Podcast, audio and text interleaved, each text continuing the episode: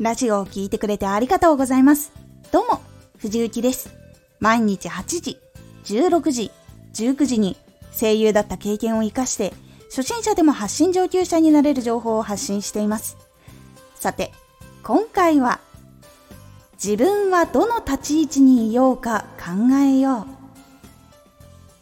自分は発信をするときにどの立ち位置にいようか考えることで激しい競争から外れることができる可能性があります。自分はどの立ち位置にいようか考えよう。発信を始めるときはついつい聞いたことがあるようなラジオと同じ立ち位置で発信をしてしまってライバルが実は多いところで発信をしていて工夫しないと見つけてもらえない可能性があるんですまず考えないといけないことは自分がどんな人にどんなことを届けたいかです。これが決まらないと次決められないので先にこちらを決めるようにしてください。そして次に考えることは自分が発信している環境の中ではどんな人が多いのかっていうのを確認してみてください。同じジャンル似たような発信をしている人たちはどういう感じで発信しているのかなっていうのを研究しに行くと分かるようになります。専門知識があって自分の実体験をしてその知識をお届けしている人や今から体験していてその体験をリアルタイムに発信していくなどどう届ける人と距離をとっているのかっていうことも考えてみましょう。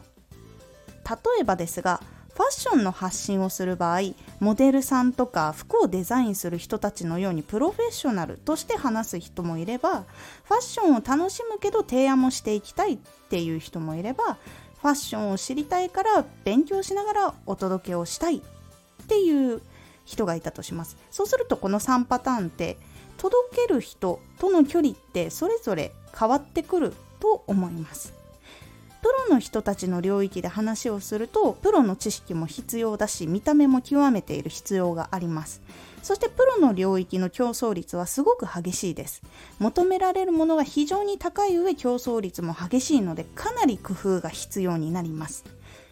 ファッションも楽しむけど提案もしたいという人は結構これも多くいらっしゃいます。ここで大事なのがどちらの目線で話していきたいかっていうところが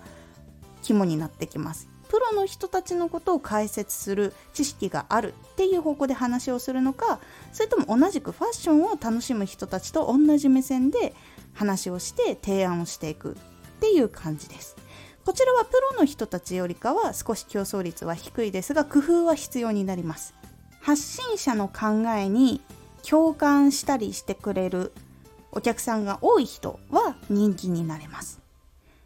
そしてファッションを知りたいから勉強しながらお届けするという場合はファッションを一緒に楽しむ人にも知ってもらえるしファッションに詳しい人にも知ってもらって関わりが生まれたりしやすくなります。ここも少し競争率は低いです。このようにどの立ち位置で自分は話していきたいのかっていうのを具体的に考えていかないと知らない合間に競争率が高くて残っていくためにはすごくたくさんのことが必要なところに迷い込んでいて目立たなくなっているかもしれないんです。なので自分がどの立ち位置で発信していってどう届けていきたいのかっていうのをはっきりすると競争があまりないところでオリジナルの発信が作れるかもしれません。そうすると自分が発信をすると興味を持っている人たちが聞きに来てくれるっていうループを作ることができるので競争というよりもオリジナルのところで活動することができるようになっていきます。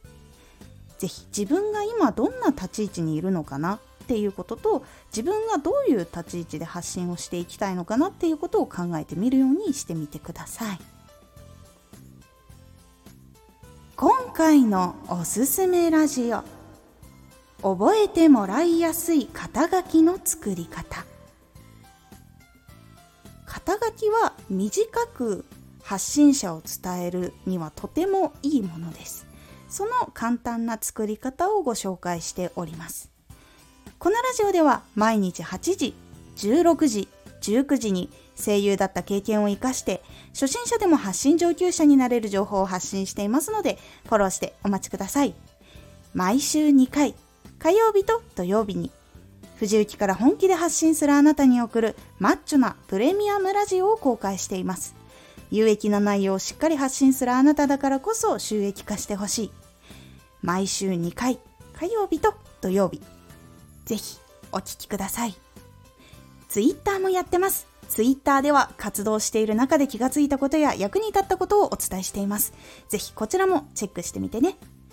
コメントやレター、いつもありがとうございます。では、